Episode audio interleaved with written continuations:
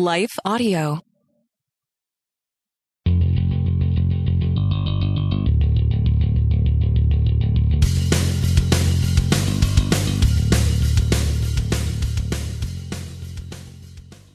Hey, welcome to the Happy Rant podcast. I am Ted Kluck, joined as always in studio by my good friend, my partner in radio, Barnabas Piper. Pipe, it's just you and me this morning. No Ronald. Uh, he indicated that he's at a three-hour meeting from from nine to twelve his time. Uh, it it sounds suspiciously like a grad school thing. Um, I feel like only only in academia would you meet for three hours and expect people to pay attention and be engaged. Um, so shout out to Ronald. Or Uh, we- or like reformed conferences. That's true Because I because I'm pretty sure. I mean, may it rest in peace forever and ever, amen. Uh, but I'm pretty sure the sermons at T4G were about three hours long. I think I think so. Which which flouts any and all rules of like human communication and decency. They're like studies have shown people can only pay attention for 30 to 45 minutes, so we'll make our sermon 3 hours. Um Yeah, there's a classic. there's an interesting like juxtaposition between the preponderance of tweed and the lack of human communication skills, Mm-hmm. and reform conferences and academia heavy on the tweed, so much tweed li- light on the decent communication skills. Yeah, that's so true. So much tweed, so many meetings, and they're so long. Pipe, I want to take a break. Actually, I don't want to. We're going to because we have to, uh, as per our contract with the nameless, faceless corporate entities that we're dealing with. But after the break, I want to come back. I want to talk about um, this dynamic that you observed in me, wherein I talk a lot of crap about things that I've been involved with for a long time and also kind of love. We'll be back. Well, good day to you. It's Joel with the King Country dropping in to let you know that our brand new film, Unsung Hero, is in theaters now. It's Luke here. We've teamed up with the creators of Jesus Revolution to bring you this adventure of a lifetime. It's a powerful, true story about a family uniting, growing in their faith, and facing the impossible together. In theaters now, unsunghero.movie for more information. Rated PG. Parental guidance suggested. What impacts you every day? There is one book that influences almost every aspect of our lives. Museum of the Bible reveals the Bible's impact on your favorite musicians and artists, the way we measure time, social justice, our national monuments, and more. The Bible's impact is all around you. Discover how at museumofthebible.org/impact. All right, Piper, we're back. Uh, we're going to talk about publishing today because there there's been some interesting news in the publishing industry. Uh, we're going to talk about self promotion, etc. But you pointed out something fascinating on the air, which was I make fun of academia um, despite loving my job, and I really make fun of publishing despite enjoying writing books and publishing them. Um, this was a fascinating observation. I'd never quite put those two things together. Um, do you have anything more to add or say about that? Well, I yeah, I, I mostly just kind of wanted to to, to peel the layers of uh, your psyche back to to kind of figure this out because you know there are certain things you love and are devoted to that you don't make fun of. Like you don't, Right. you know, when your family comes up on here, you speak with great affection as as exactly as we would hope you would. When your church Mm-hmm. Yeah. comes up, like you'll make fun of the church, which I think kind of falls in this category because you've been part of the church for you know ever. Uh, Yeah. but not your church because again it kind of falls into the, the family category in terms of devotion and seriousness but yeah academia and publishing and then maybe the broader church you you love them Mm-hmm. and you talk so much crap about them like if somebody oh, we do. could pull so many sound bites and we were basically we could basically be like ted hates all publishers Yeah. while yeah. in fact you keep going back to them to put out books like with Yeah. with significant regularity Yeah, it's a weird dynamic, isn't it? And it's it's one of those things where like I think when you've been with something for so long, right? So like publishing, I'm going on 20 years with that now. Um, in some form or fashion, almost 20 years with books. like I've I've done it. I've been around the block enough. You see all the things that are good, but you also see all the things that are super dumb. And I think the internet has made it worse. I think it's less cool to be an author now than it was 20 years ago. And really like you know, Twitter and Instagram and self promotion has made it less cool, which we'll get into because we want to talk about that. But um, yeah, I see all the stupid things about it and all the stupid books that still get greenlit and published. And I feel a certain, and, and hear me out on this, and I want to hear you on this. I almost feel pipe a certain like moral obligation to make fun of it. Um, because as everybody's tweeting the stupid pictures of their stupid next books that don't need to be written and that are going to sell like 900 copies, I feel a certain moral obligation, and I include my books in that in that like spectrum. Right? I'm I'm not saying that my books are any different, but I feel a certain moral obligation to every once in a while be like, hey, this is really dumb. Like, in case you've forgotten, this is ridiculous. Um, where are you at on that? Do you feel some of the same kind of um, uh, urges in in that space?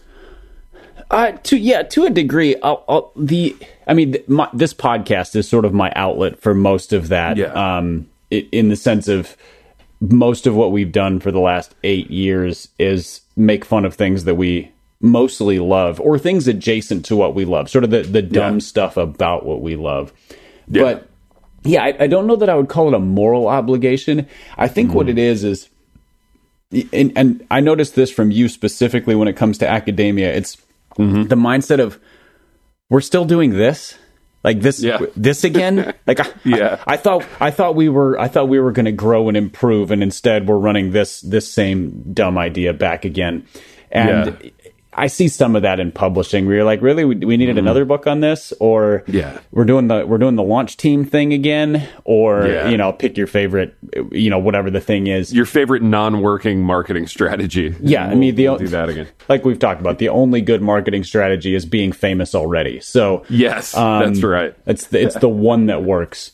Yeah. So yeah, I, there there is a sense in which it's like this is dumb, but also when you're part of it, there's there's also to play the game, you have to play the game like by certain Yeah, rules. yeah. We have to play by certain marketing rules, even if we are hundred percent sure they're not going to work very well.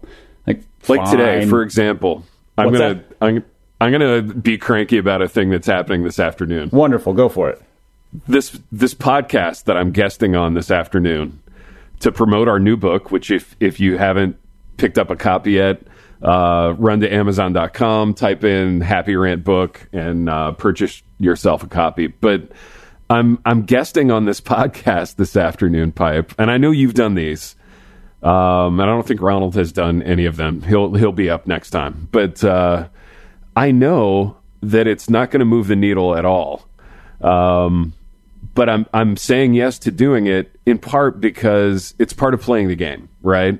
Um, and you have to say yes. And what was hilarious about it was that the publicist was like, "Yeah, they'll need about an hour and a half of your time."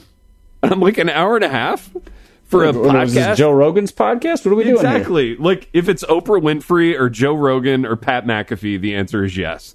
For everyone else, the answer is no way. They're getting 90 minutes of my time in the middle of the day. But um, to your point, it's just how the game is played, and uh, it's ridiculous and it's stupid. But we say yes to what we can say yes to.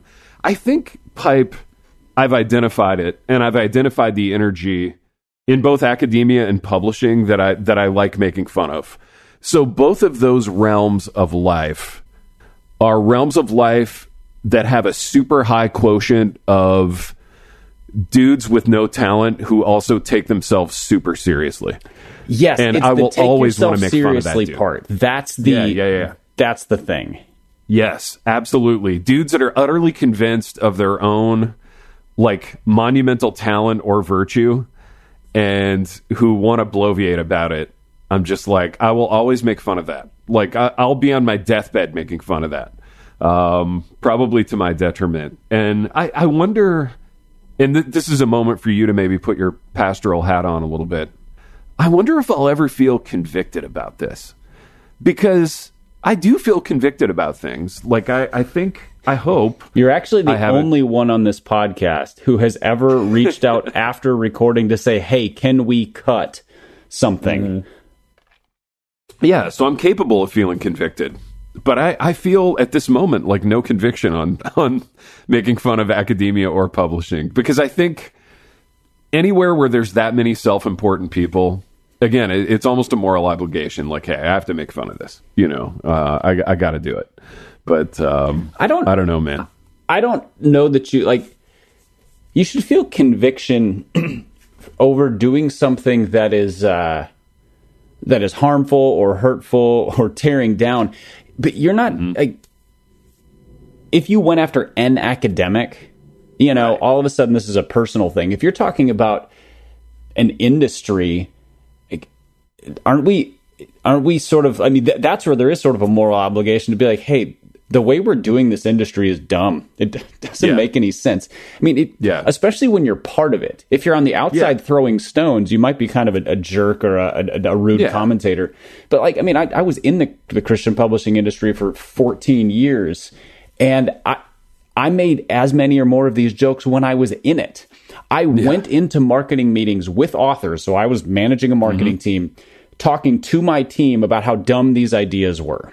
Like this, Yeah. I'm, and I may have been in the minority because I know people who drank the Kool Aid and they were like, they were just certain that this was going to be the bestseller and the author was going to be so excited about this. And I was like, none of us are mm-hmm. excited about this. This is the necessity. And and Yeah. so yeah, when when you're part of an industry, your job is to kind of fix it. And if you can't Yeah. fix it, don't lose sight of where it's ridiculous. Right, right. And yeah, that, like these are things in which we're both heavily invested, you know. Um, like I want to see academia work because I want to keep my job, you know, like I don't want the whole thing to, you know, become obsolete in a few years, even more obsolete than it is currently. And uh, the book business, we would like to see work because we're in it. But one of the things, Pipe, I want to talk about today is there was this big penguin random house thing and there was this all this information and all this data leaked on basically how bad most books do.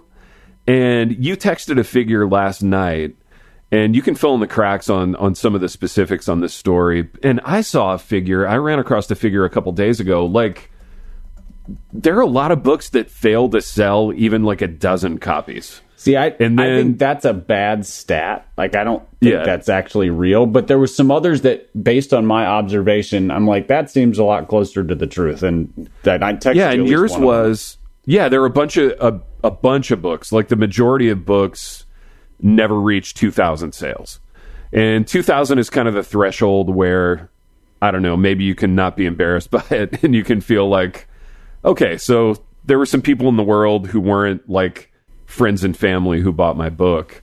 Um, but most books don't even get there. And it struck me as very interesting that like all these swings get taken in publishing and all the same authors are doing all the same crap in terms of promotion and self-promotion but it just doesn't work. Um yeah your thoughts on that dude. Take this wherever you want to take it because i think it's fascinating So, uh, Publishers Weekly shared a, an article yesterday. Um, well, yesterday for when we're recording, last week for listeners. Um, basically, kind of breaking down how these statistics get out of whack. And so Yeah. that's where that's where I got the idea. I'm like, this whole most books don't sell a dozen copies. That's not right. yeah Um, right But they what they pointed out was that these stats are breaking down every book into every format. yeah So if there's a hardcover, a paperback, an ebook, like multiple ebooks, yeah some of those formats might only sell a few copies or whatever. And Yeah. you know, audiobooks don't sell for certain books, etc. So the statistics Mm-hmm. get skewed. But that stat of 90% not selling 2000 is Yeah. I, I think that's pretty close to real. Um, yeah i think it is too and having released a book in 2020, which is a terrible time, it was not a good time to release a book because while everybody had more time, nobody was, you know, had the mental capacity to read because we were all freaking out about stuff. right I, and it, it struggled to hit 2000. Uh, I don't even know where it's at now. I haven't really paid that close of attention, but yeah and and I'll say like as an author that made me feel really crappy. Like Yes. You know, Yeah. selling 2,000 copies is, in my mind, that's a failure. Yeah. And yeah, so- no, I, yeah, it just, it I doesn't. it is. And, and I, know you've had some that have done really well and probably all Yeah. the way down into the sub 2,000 category. And you, you look at that, it's just like, oh, I, why did I bother? Yeah. You know, it's funny, man. It's interesting you say that. And to your point, like I've had a lot that have probably been in that sub 2000 category. And then, like you said, some that have done really well. And at the risk of sounding like too touchy feely by half here, like I've almost shut, I've almost like closed off that part of my heart, if that makes sense. Like the part of your heart that cares about how well a book does like at some point pretty early in my career it was probably uh, after tyson i did a couple of football books that reviewed really well but didn't sell. And i was really hurt by that. Like i was really kind of torn up by how how those those books didn't do well and i think at that point i was just like you know what that that part of my heart my psyche whatever you want to call it is is closed which is good in the sense that I no longer get devastated when books don't sell, but I also no longer get excited about the, the possibility that they might. And I do miss that. You know, I miss the like Kool Aid drinking, pitch meeting, you know, feeling good, feeling satisfied. You know, I, I miss that moment. Um, but I don't miss feeling devastated and embarrassed when my book doesn't do well. So, I don't know, man. I don't know if I would go back, but I get it. I totally get what you're saying about the sub 2000 book and feeling like what's the point. But I would I would say this to you as a fellow writer but also someone who admires your work. I read that book and it was really good. Um, and so in that 2000 there are people who needed it, there are people who enjoyed it there are people whose bookshelf it will live on in perpetuity. Um, and I think you can be satisfied in a job well done. Um, and I know you know all this stuff, but it's it's it's sort of gets back to do I love the work or not? Right. You know, and if I love the work, then and if I feel like I did my level best with what I had to work with, then I can feel like I, I it was a success. You know, and it, have it Yeah. not be a platitude. Well, and and yeah, and thank you. That I mean that what what I have learned. So I mean, I I published my first book in 2014, maybe so eight years ago, mm-hmm. and have you know I've written four and a couple Bible studies since then with varying levels of mm-hmm. success. And I have learned that it is the interactions with people to whom the book meant something Yeah. that that are the it's the proof in the pudding. Like it did Yeah. this book meet a reader in a in a meaningful way? Uh, Totally. If so, well worth the time. And if not, yeah. well, then I might have wasted my time. But and I and I have gotten really encouraging feedback.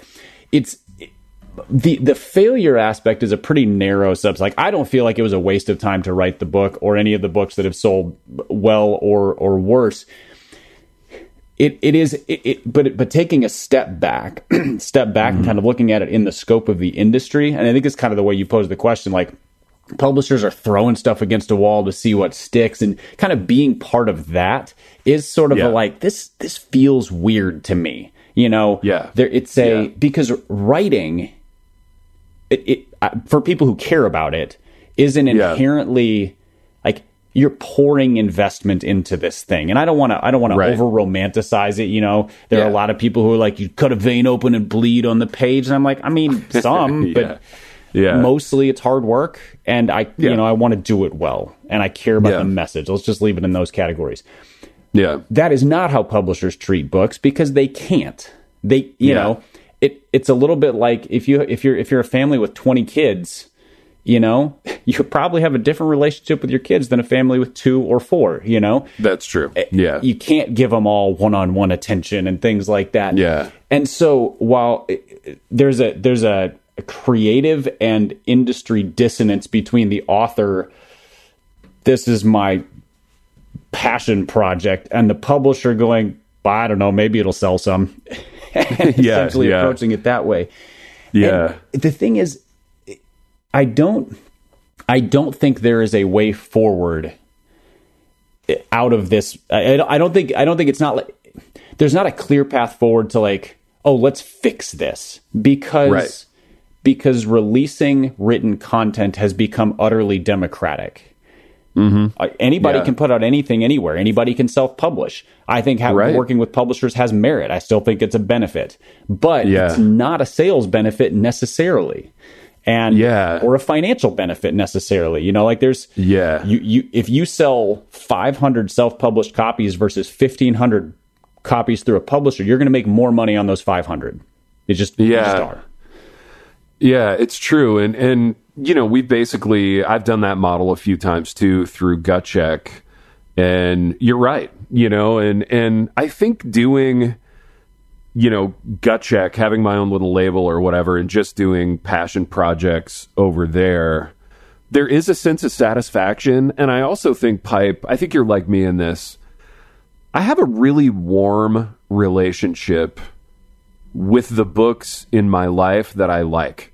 Um, and and I'm I'm talking now as a consumer. So really I, I own every book I've ever liked, starting from childhood all the way through now. Like they're on shelves in my office, Yep. they're on shelves in my house, they're laying by my bed. You know, they're just kind of everywhere. They're out in my smoke room. Like they're they're literally everywhere in my house and I I think of them warmly, you know. So when I think about putting out a book, either on Gut Check, you know, on Gut Check's label or with a traditional publisher, and I think about it selling twelve hundred copies, let's say, which we would call a failure, I, I do think of well, that's probably going to live in 1,200 people's homes, and maybe they'll have a warm relationship with it. You know, maybe you know they look at it and they enjoy it and they remember when they read it for the first time or whatever. And they're and, the, and it's this sort of romantic part of publishing that I haven't killed in my heart yet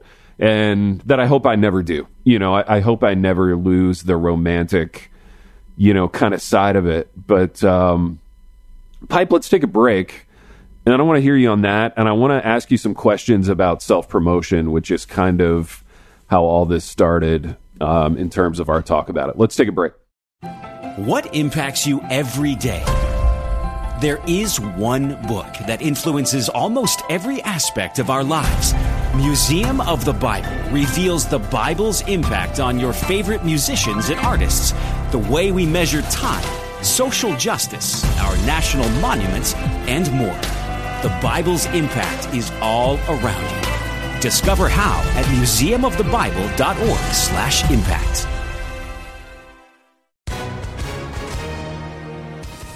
Hi, everyone. If you've been injured in an accident that was not your fault, listen up. We have legal professionals standing by to answer your questions for free. Call now and find out if you have a case and how much it's potentially worth. Call 800 497 4410. I'm here with spokesman John Wolf. So, John, tell everyone listening who should call right now.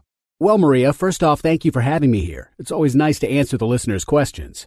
Now, as far as who should call in, anyone who's been injured in an accident and think you deserve compensation, give us a call right now. 800 497 4410. You'll find out if you have a case and how much it's potentially worth. Thanks, John. You heard it, folks. Take advantage of this opportunity and call now. 800 497 4410. Advertisement sponsored by Legal Help Center may not be available in all states.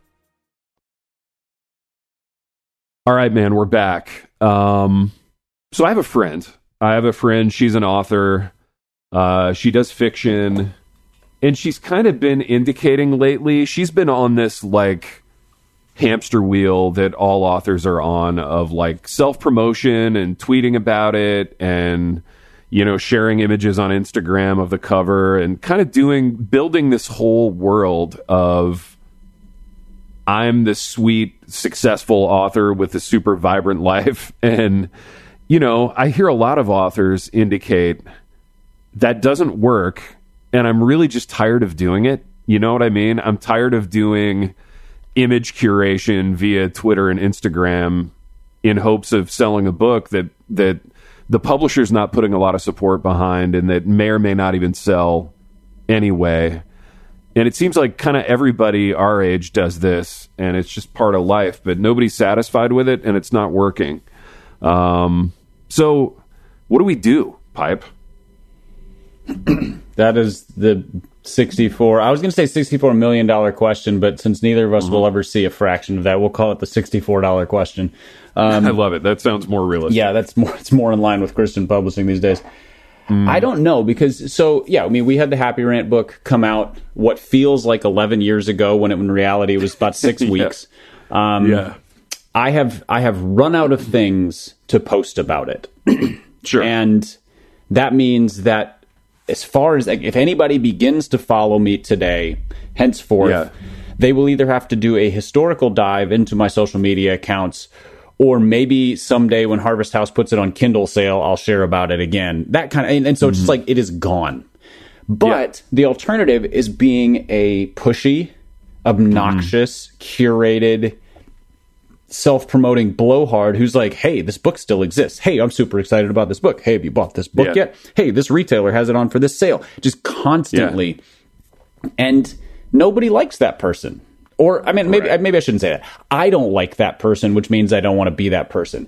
The Yeah. I was talking to a, a friend at church yesterday, and we were talking about a whole other area of life. And I was just, I, I have this kind of hard and fast built in, uh, treat others the way you want to be treated, which means I'm not going to do a thing that annoys me when other people do it, nor am I going to ask somebody Right. to do a thing that annoys me when other people do it. So Yeah. I can only post about a book in a way that if I saw, let's say, my friend Russ Ramsey, who is an author, pastor, I mean, similar walk of life to me, great guy, Yeah. really good author. If I see him post about a book and it annoys me, I'm not going to do it that way. If I see him post about a book and I think that's that's effective, I like that. Yeah. That sounds like Russ. I'm going to do it that way. Yeah. So there's sort of the like, I'm going to put myself in his shoes. How would he see this? How do I see it when he Mm-hmm. does it? Okay, I'm going to try to balance it this way. But the author influencer thing doesn't work. It doesn't work No. from a sales perspective because there's an inherent difference. I mean, unless you're doing like I mean, who is I I was I read an article recently and it was I think it had to do with a musician. Mm-hmm. Or maybe it was a TikToker or something, but millions of followers, huge platform. They released a book and it sold like garbage. Why? Yeah. Because people who are watching 45 second videos of somebody putting on makeup or being funny or whatever Right. are not interested in spending $29.99 on a hardcover book that requires an actual investment of time. I know. It, it- it's, a, yeah, it's, a different universe. We've almost trained people out of reading. So doing the whole internet influencer thing to sell books is like, it's such a weird leap. I can't think of any other like industry that would do that. Well, I can like youth youth ministry does that. You know, Um, Talk about that. It's like in what way? c- come and get come and get like covered in in you know chalk and and goo and whatever else Mm-hmm. and now we're going to talk about justification by faith alone you know like wait yeah, exactly. wait what, what just happened here so Right, you're still sweaty from like Yeah. you know capture the flag or or ultimate frisbee or whatever. But yeah, now sit down and listen to 45 minutes on you know Paul's letter to the Galatians. You know, yeah Um, it, it we just the fact that adults are doing it uh Yeah. it and honestly it probably works better for kids because kids probably have a little bit more mental elasticity to be like yeah, I don't mind sitting here in my own sweat and, and slime and listening to Yeah. somebody talk to me about what's meaningful. Uh, whereas adults are like, no, I'm I'm here for mindless entertainment, and now you're asking me to invest money in something that's not mindless and probably less entertaining. Well, yeah, it's crazy, pipe. So, yeah, effectively, social media has kind of killed. You know, we've got now almost 20 years of data on this, or 15 years. It's kind of killed reading. It's kind of killed thoughtfulness. It's definitely killed like mental quiet. And and and yet it's the self same platform that publishers have been enamored with as a way to sell books. You know, it's ridiculous. Like it's it's really a ridiculous leap to make. And what's interesting to me is that when social media first started, I definitely remember publishers being like, oh my gosh, this is so great. Now we've got a direct link to our audiences and we don't have to do in store signings anymore. We don't have to pay for tours. Um, like even the, we talked about this a couple episodes ago, like the old paradigm of like, doing radio shows to promo your book has kind of been replaced by podcasts but like so this publisher that we're working with now on the Happy Rant book, like they've ostensibly partnered with a PR firm, and that's resulted in us doing like three podcast appearances in six weeks. And I'm like, somebody's losing their shirt on this deal. Um, you know, I, and that's not a shot at anybody. It's just sort of like kind of an industry reality. Like it's not. Yeah, even that's not Yeah. working. You know, um, because the whole thing about podcasts is, you know, with with with us being the prime example, it's more fun to just get on and talk about whatever you want than to have some like derpy author on and ask him a bunch of boring questions about his boring book. you know, like, um, so I don't, I don't blame people for not having us on. It's just it's weird. It's weird to be a part of something that just isn't working and hasn't worked for a long time. you know, how do I end up in these things? Yeah, it's it. It, and it and it feels like yeah, it's like the merry-go-round you can't get off too because you're like here we go Yeah. again. There's going to be some podcast interviews and like it.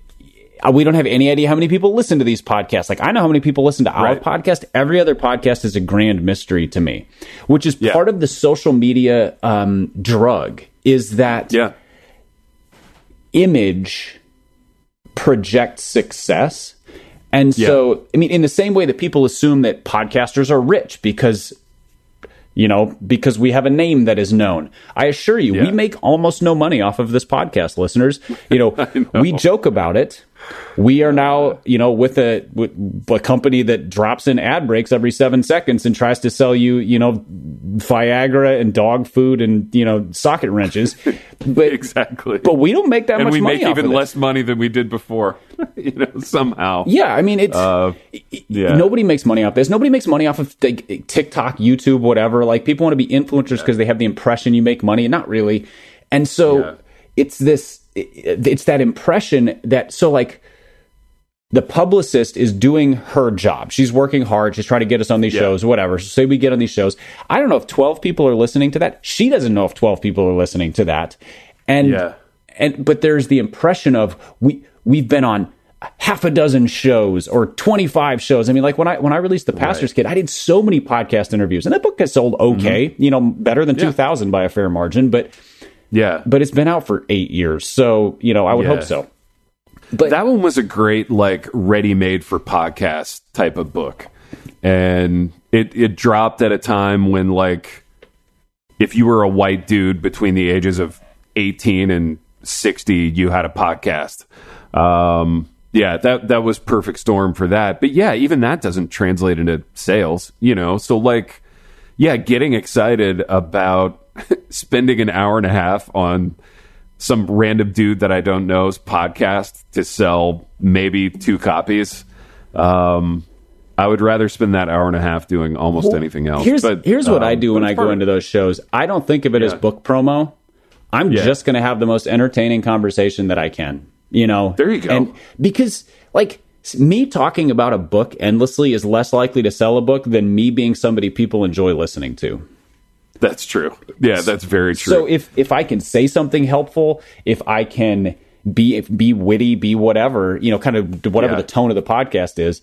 Like I was on one for uh, recently that, and, and they wanted to talk a lot more about like they took the the little bit out of the Happy Rant book about deconstruction, and that was kind of the Yeah. whole theme of the conversation. I was like, great, we don't even need to talk about the book. We'll just talk about deconstruction. We'll talk about doubt, and then at the Mm-hmm. End, they were we, they kind of wove something back in, and they, they asked some questions about humor and winsomeness, and that kind of tied the book Mm-hmm. back in. And I was like, well, eighty percent of that conversation stands on its own two feet. Like Yeah. it's just a useful conversation for people who are trying to help, especially like high school and college students deal with faith struggles. I was like, okay, that's that's a good conversation. What I've realized is that I mean, I, I made the joke earlier. The only effective marketing strategy is being famous already. Even that has its Yeah. limitations. It there there is no effective way to sell books. yeah. There just isn't. The only Yeah. effective way to sell books is is for them to get into somebody's hand and for them to there just be sort of less like some books catch fire yeah. and some books most books don't. And so Yeah. it's not social media, it's not advertising, it's not podcasts, it's not any of those things. It's just if people like it enough to tell their friends and put it in their hands, like, "Oh, you've got to read this book." When somebody's like, "Have you?" You know, I, I'm looking for the next book to read. What have you read anything that's interesting? And they're like, Right. "Yes, you need to read." You know, Bear Town by Frederick Backman or whatever. Right. Like, it just it just rolls off your tongue. Killer book, by the way. Yeah, great book. Yeah, Everything he writes is really good. But um, definitely. but the other problem is you can't not do the promotion.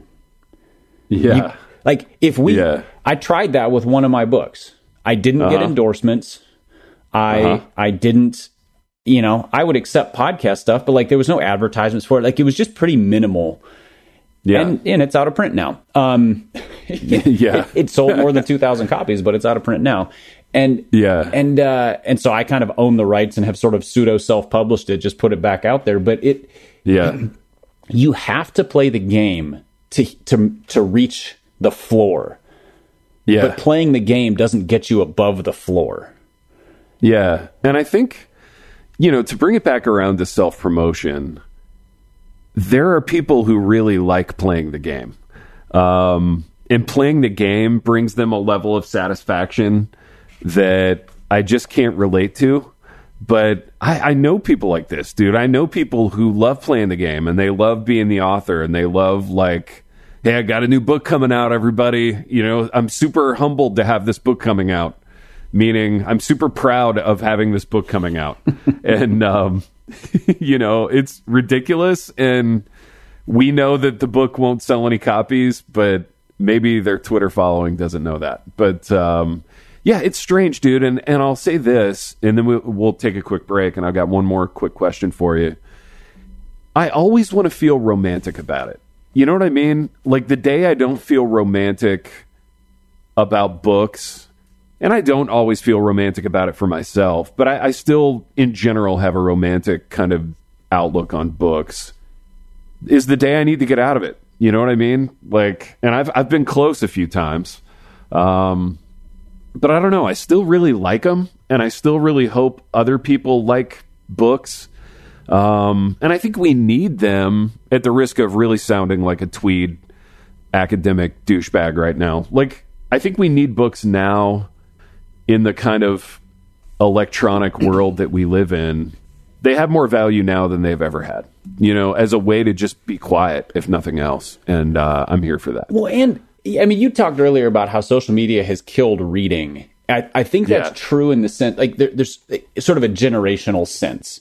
There's a mm-hmm. generation of people for whom sitting down and reading three, four, five chapters of a book over the course of an hour or two is foreign.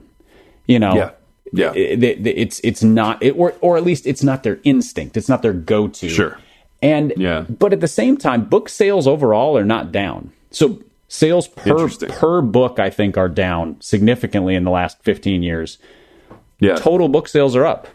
I mean, in part that's because publishers are cranking out four times as many books as they used to, or something like that. But Yeah. like, I'm not worried about the future of books Yeah. but it has become in the same way that like blogging used to be a thing that if you started a blog and wrote with any level of adequacy you would develop a significant following now if you start Yeah. a blog like your mom won't even read it she's got more interesting things to do so it, authoring is a little bit like that right now but Yeah. there's going to come another side to this because there is always value in putting out uh, long thoughts written Yeah. well Yeah. it is always a benefit to society, to faith, to entertainment, Mm-hmm. to you know imagination, to kind of whatever genre you're in.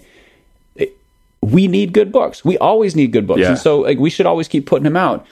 They're just Yeah. we're just in this sort of like purgatory of of sales. Like how how do we get them in people's hands? I don't have any idea. yeah. but Yeah. but we can't not put them out. Yeah. No, you're right. Um, you're absolutely right. Let's take a quick break. We'll come back and do one more quick thought. What impacts you every day? There is one book that influences almost every aspect of our lives. Museum of the Bible reveals the Bible's impact on your favorite musicians and artists, the way we measure time, social justice, our national monuments, and more. The Bible's impact is all around you. Discover how at museumofthebible.org/impact. All right, Pipe, we're back. And we should wrap this and do a Patreon soon. But um, my thought as you were talking about the industry and how it still works in ways in which it doesn't work, I think for pastors and for academics, it still really works as just a resume slapper. You know what I mean? So for a certain kind of pastoral guy, like having a book is really important to them. So even if the book sells 800 copies because we all know that it's crappy and flimsy and he's not going to say anything you know interesting or important it's still important for that guy to have a book you know what i mean and it and it's even more so for academics where the, the one thing i do appreciate about academia is that like most academics go into book publishing like realizing up front no one will read this and there's this weird sense of I'm doing this just as a resume slapper, and if anyone reads it, it's a it's a bonus. So I do think the book still like serves a very tangible purpose to those two people groups, or just people with egos who want to have a persona and who still kind of are enamored with the whole like I'm a writer thing. Yeah, on um, on principle, I, I, mean, and I realize there's very little that's principled about publishing books, but on principle, yeah, I hate books that are written for the author. Yeah. I mean, in some sense, all books are written for the author, but but like the author should be seeking to give a gift to a reader. Yeah. You know, a gift of laughter, a gift of thoughtfulness, a gift of encouragement, a gift of changing perspective, like something of mm-hmm. value. And when you're writing yeah. it for you, that's called journaling and keep it yeah, to yourself because nobody gives a crap. Yeah, like it's just yeah. in, it, the, the, the, sort of this this self, which is which is why most celebrity memoirs are garbage. Yeah. because they're written from the perspective of I'm so proud of me. Like, well, yeah, yeah I'm not. Also, not that right. entertained. Like you, you right. are not the gift to me. You needed to do something good with in, in print. Yeah. Dude, you know, you know what I feel romantic about, which I think we'll never have again. It's the whole like reclusive writer persona. and I feel like when I was first getting into writing, like one one of the first authors I ever really loved was J.D. Salinger, who was the like recluse's recluse, you know. Um, and so that whole idea of like I'm an author, I live in the world of words, I have no interest in promoting I'm all about the craft, all about the art. Like that that persona was really attractive to me.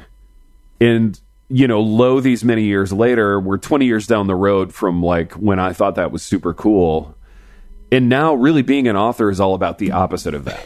It's all about like I set an alarm on my phone so that I can tweet about myself again. Well, and, you know, and, and, it's like yeah, and then it's it's come yeah. so like bizarrely full circle that there are whole Instagram accounts about like reclusive writing retreats. Yeah, you know, it's like exactly this, this, little fishing shack in the woods in northern, you right. know, Alberta. It would be yeah. perfect for writing your next great Canadian novel or something like that. You know, like, Right, but, and we've lit it perfectly for all the selfies that you'll take of yourself yeah, how, while you're how. How did you get Canadian that restoration novel. hardware chair into that fishing shack? I don't understand. Um, exactly. All right, I have I have one last uh, one one more question, and it's it came yeah, it came up because, and I'm sure you run into this situation. So, mm-hmm. serving at a church, one of mm-hmm. the many things I I get to do that I really love doing is just talking to people about whatever's going on in their life. Yeah, and I, I often have conversations with people who are dealing with issues of doubt or issues mm-hmm. issues of sort of dissatisfaction or these different kinds of things. And I've written books on these things. Yeah. On a scale of 1 to 10, how douchey is it for me to give them my book to help them with yeah. the thing that like it's genuinely written to do? Yeah. But coming from me, it yeah. I don't know. I have I have uh, qualms about this. Let's say so. Like how how how yeah. terrible is it to be like, hey, here's a book for you? Because I when I do it, if I do it, I feel like that scene in What About Bob, where oh, yeah. where Leo yeah. Marvin is like, Bob, there's a book that's recently come out. Hmm, let me see, and then he just runs his finger down the shelves upon shelves of his own book, and then pulls one out. Ah, here it is. That's Dude, that's one of my one of my favorite shots in that Yes. whole movie is the shot of Dr. Leo Marvin's bookshelf, like just jam packed with all of his books. And I get that. Like that that's the best way to describe that feeling. And it's funny, like when you texted me that question, so I have I have little piles of my own books in various places in my house. And from time to time, like this happened Saturday, like a, a buddy came over, um, single guy in his late 30s, came over to smoke a cigar. You know, we were chatting, having a great time. And um, he's like, Oh, is that the new Happy Rant book? And he, he, he totally wasn't trying to get a free copy. Like, he wasn't trying to be a chief evangelical. But I was like, Oh, yeah, grab one, you know, and it was adjacent to like one of the old adoption books or whatever. And I was like, Yeah, grab one of those too. So I enjoy doing that. I enjoy like sometimes sending people home from my house with a couple of free books that, that I can tell they're delighted by or interested in. You know, like, Yeah. oh, wow. Yep. You know, I, I listened to your show or, you know, we've adopted or whatever. And, and so I'll always try to send people home with copies of things that I know they'll like. And little kids with the graphic novels. So we'll have like little kids come over for small group and, you know, I'll, I'll slide them a graphic novel, which I think is in a different category than what you're describing. But I have done that thing too. And yeah, like occasionally I'll have, you know, students ask questions about postmodernism or deconstruction or whatever, and, and I'll slide them a copy of an old book. And yeah, I always feel a little Leo Marvin when I do that. Um, and I always caveat it to high heaven, which I'm sure you do too. You do the like pathologically Midwestern thing of, hey, I'm not trying to be arrogant here. I'm not trying to be cocky, not trying to have an ego. like, um, it, it's like I always feel like my dad's watching in those moments. yeah, moments. and you end up with like, here's a book, but feel free to use it as kindling. Like I, I yeah, no, here's a no book. problem. Feel free to like run it over with your car and then light it on fire as soon as you get out of the building or whatever. But uh, yeah, no, and and I think that's a moment though, pipe, where we can we can feel appropriately proud of our work in that like hey it's funny you ask about doubt. I actually wrote 200 pages about that a couple years ago. Here's a copy of the book you know and you, you can feel okay about that. It's not bad. And you're not saying like i've written the definitive word on this um, but like hey here's a copy. Maybe it'll be helpful. Maybe it won't but i, I hope you enjoy it you know and I, I think you can feel okay about that. How would yeah? I'm trying to think about being on the receiving end of that because yeah you know it. I have been in and around the sort of authoring game and the church leadership, you know, sphere for so long that it's hard for me to think like, okay, so I'm a I'm a grad student at Vanderbilt and I'm really mm-hmm. struggling with direction in life, and I go have a conversation with one of my pastors, and they're like, you know, it's a good conversation, and then and then at the end they're like, hey, I actually wrote something on this. It might be helpful to you. You know, feel free to read it. Here's a, it's copies for you, and and they just Yeah. give you the copy. Like, would I feel like it was an assignment? Would I feel like it was a gift? Would I feel like it Yeah. was self promotion and this guy was a total tool? Like, I don't have a good sense of how I would receive it. It, it- If it was done very just low key, open handed, free, obviously. Yeah. I don't know how how do you, how do you perceive that? Because that's I guess that's my question is am I coming across if I do this as, as a jerk or am I coming across as somebody who's genuinely helping? I think it totally depends on the guy. So, uh, in the receiving end of that scenario, like I've had both experiences. Like I've I've had the experience where like I genuinely like the person and they have a book come out and they give it to me and I'm just kind of like generally happy for them and I'm like, "Oh, I'm, I'll be delighted to have this on my shelf." Like I have a section in my like personal bookshelf for like books by my friends. And you know, they all kind of go in there and I'm I'm happy about it. And when I walk by it, I feel proud and and happy for them. And so that's one category. Another category is the kind of just the kind of slimy industry like hey here's a copy of my book you know subtext.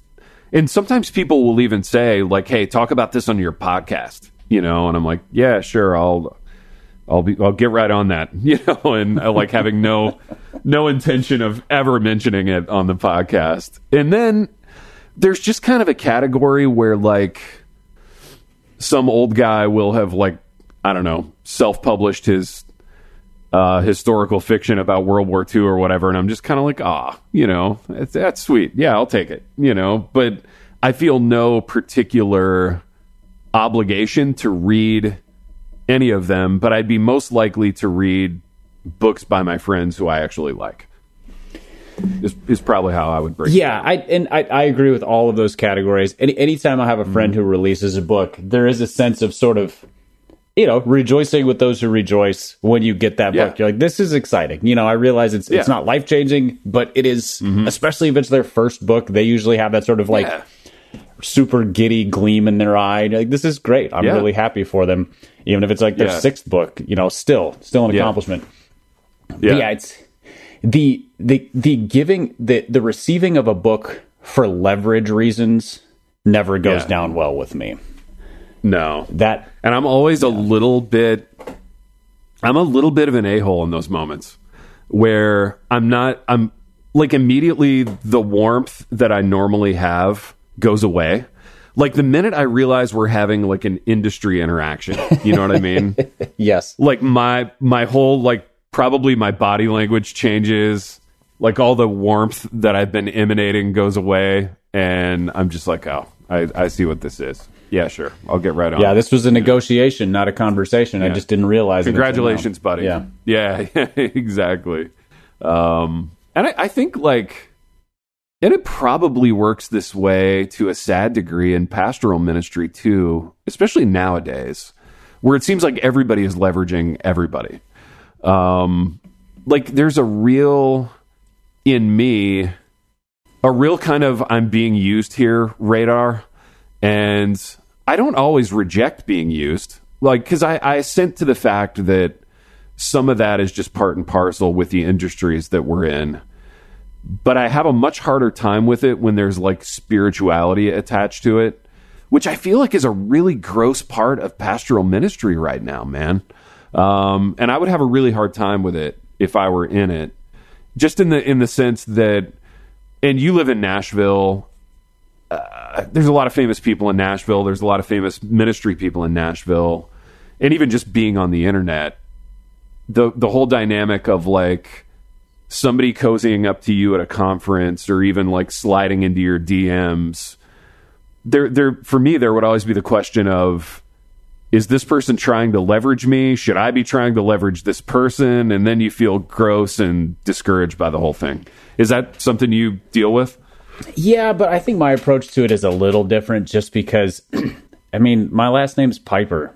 People have been trying mm-hmm. to get mm-hmm. close to my dad by getting close to me since I was like 16. So That's true. Yeah. And so yeah. the the whole like leveraging thing, I I have a radar for it, and I'm also yeah. just kind of impervious to it in the sense of like I can just sort of let that roll off. It doesn't Yeah.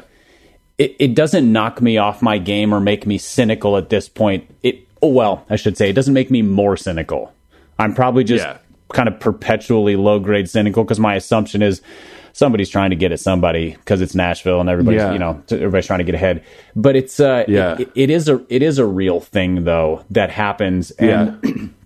you know at at Immanuel you know, Ray Ortlund started the church and Sam Allberry attends the church and Russell Moore yeah. attends the church and I'm on staff at mm-hmm. the church. And so like there in, in our little bubble of the evangelical world, there are names associated with our church and they draw yeah. people. People come to. Yeah. I mean, it's not uncommon for me to hear like, "Oh, I knew Sam was here. I heard Russell made the move here, or I knew you were yeah. here," and yeah, and I do have to kind of take a step back and go, for whatever reason they walked through the door, the church is the church, and so yeah. we need to do yeah. what we're doing, and and the, the names play that they don't matter. The name, the name Ray yeah. Ortlund doesn't matter. Sam Allberry doesn't matter. Russell Moore doesn't matter.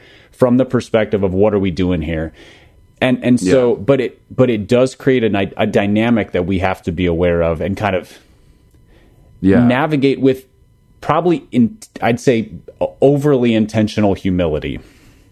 Yeah. No, that's a good word, man, and that's really interesting. And I think from the layperson's perspective, I'm a layperson who like I have a really high view, I think, of pastoral ministry and of the office of pastor. And again, th- this goes back to like probably cockeyed idealism or romantic notions about things that are that are naive, maybe. But when I see pastors who are so thirsty for the book deal and who are like slobbering all over each other online, and I'm like, guys, get a room, you know, like it just it makes me feel sad because I feel like that's fine if you're a, uh, you know, trying to be an actor or you're trying to be a musician or you're you're holding any of these positions that kind of don't matter and that the Bible doesn't write about. But like, I guess I see pastors in a different light.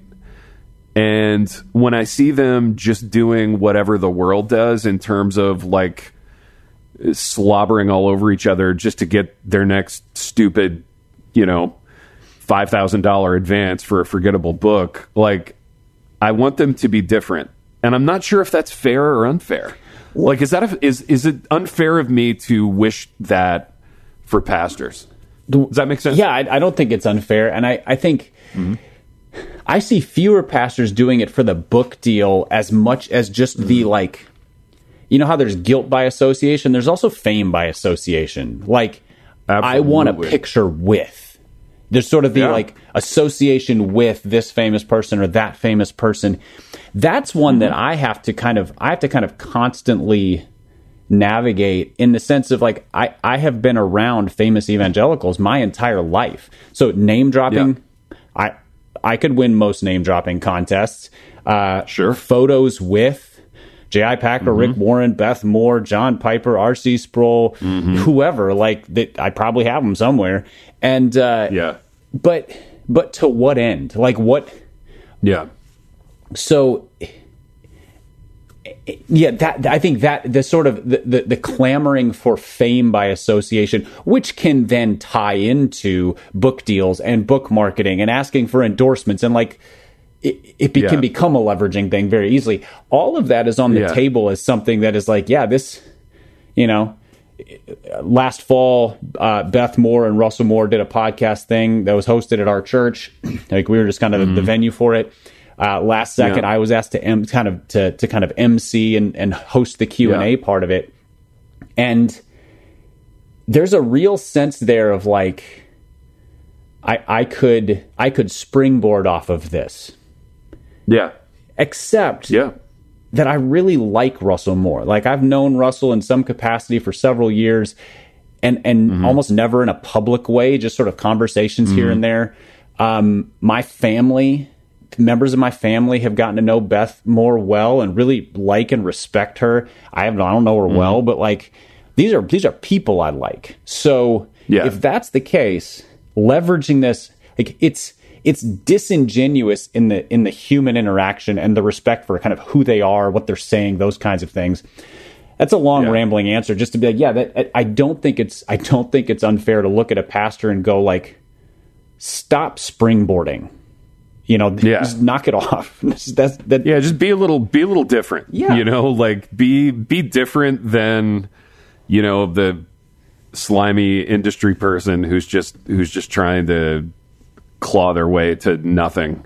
Um, yeah, no, that's that's true, and that's it's good, and it the internet's made it weird in that. I mean, 30 years ago, if I was a pastor in Indiana, there was no way I could meet Ray Ortlund. You know what I mean? It wasn't even on the table.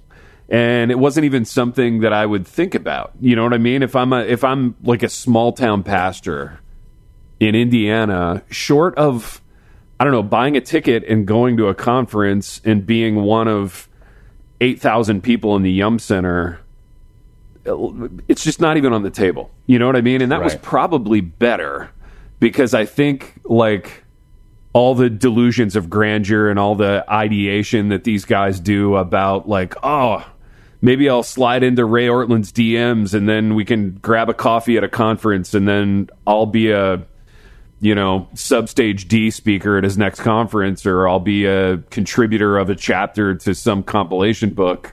Like the, those sort of delusions and ideas were not even on the table 30 years ago for most pastors. But I would say they are on the table now for most pastors. And it's rare to run across a guy in pastoral ministry who's of a certain age and who has no interest in it. You know, um, th- those guys are unicorns. Yeah. And, and, and um, the, the internet skews perception of those guys because, like, you see somebody who's developed a following and they're constantly putting out, I don't know, articles or pithy statements or whatever, and you kind of are under the impression mm-hmm. this guy must have a really significant ministry. And then you find out that he's yeah. like, you know, the associate worship pastor at a 300 person church in, in yeah. rural Kentucky. And you're like, not that that is yeah. an insignificant place to serve, but it's clear that his focus is not on serving there, but on blowing this thing out to, to have a like his his public ministry versus his local yeah. ministry are way out of whack with one another. Well, and even the public quote unquote ministry, yeah. how much of it is actual ministry and how much of it is just persona work?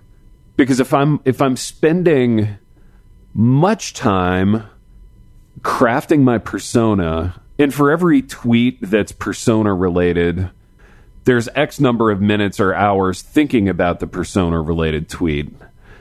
So pretty soon, if I'm if I'm stacking a lot of hours doing that, then it follows that I'm not spending a lot of hours doing actual ministry, which kind of calls the whole thing into question. You know, like how much, what percentage of this guy is actually a pastor and what percentage of this guy is actually just a a, a sort of creation, you know, uh, a product. And I guess I just want my pastors to be pastors, and um, I don't like it when they start being products um, to a large degree. And and and I actually think the guys that you've mentioned, um, I don't know Ray Ortlund's work as well, but I I, I really um, I really respect Sam Allberry's work but he doesn't seem to me like a guy who's out there being super thirsty for a bunch of retweets no. and affirmation from the internet, you know? Um, and I like that. You know, I find that easy to respect. Yeah, he, I mean, what you just described is, is a, you know, that's what he is not. And then what he is, right. I mean, he's, he genuinely enjoys being part of a church and serving a congregation. And he does a lot of public ministry, mm-hmm. but it's actual public ministry. It's going and speaking to and answering questions from and waiting in pretty deep and complicated waters, given that he speaks on a lot of issues yeah. of gender and sexuality and like real, yeah. real deep things, dicey stuff. Yeah, yeah. and uh, yeah, he. I mean, he he is that way, and it it makes it. It's and it's part of the reason why when somebody comes into Immanuel with an eye on the names, we don't want to turn them away by any means, but we do want to kind of turn their perspective to be like, this is a local church. We we yeah. serve here. We're members here. We're we're equals with the other people yeah. here in terms of our need for grace and our need for honesty with one another and our need for the gospel and you know we're called yeah. to serve but we're not special and uh, yeah you know sam embodies that really well ray embodied that really well when he was the lead pastor and so forth but it's uh, yeah.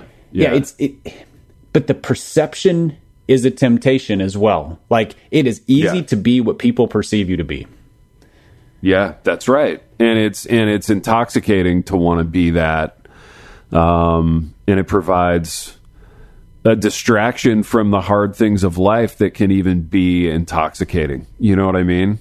Um, it's more fun to do persona work than it is to uh, think about brokenness in my own family or whatever, you know. So I think a lot of people spend a lot of time doing it because it's easy and fun compared to lots of other things. But but to your point about about Ray and about Sam, like Nashville needs that. Like the Nashville area is kind of filthy with people who want to be somebody. And it, it's always been that way in the music industry. And I think now it's that way with ministry people.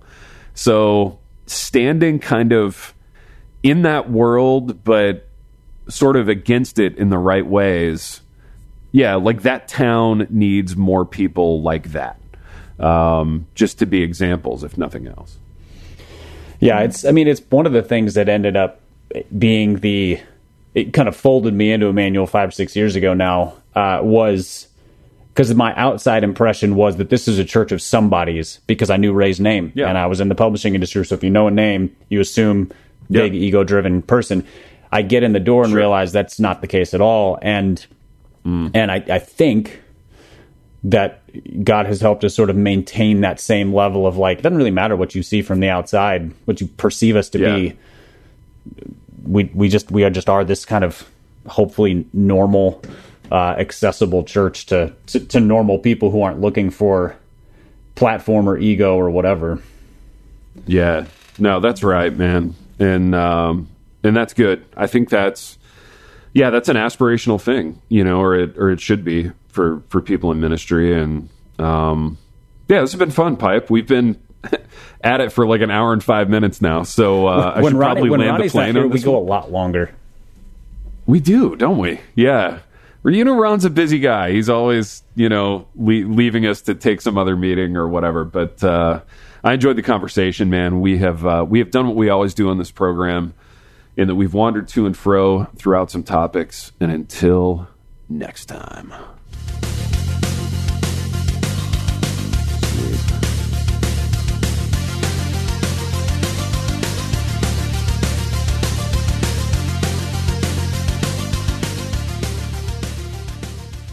We want to take a moment to thank the team at Life Audio for partnering with us on this podcast. Be sure to go to lifeaudio.com and take a look at the other podcasts in their network. They've got shows about prayer, Bible study, parenting, and more. Is life feeling chaotic? I get it. I'm Rachel Wojo, host of the Untangling Life podcast. Don't miss the passionate encouragement and faith based resources you need to help you clear your head and calm your heart. As Shell says, it feels like Rachel always knows what I need to hear. She keeps it real and is so humble. Her podcast is just the cherry on top. Enjoy Untangling Life with Rachel Wojo on lifeaudio.com or your favorite podcast app now.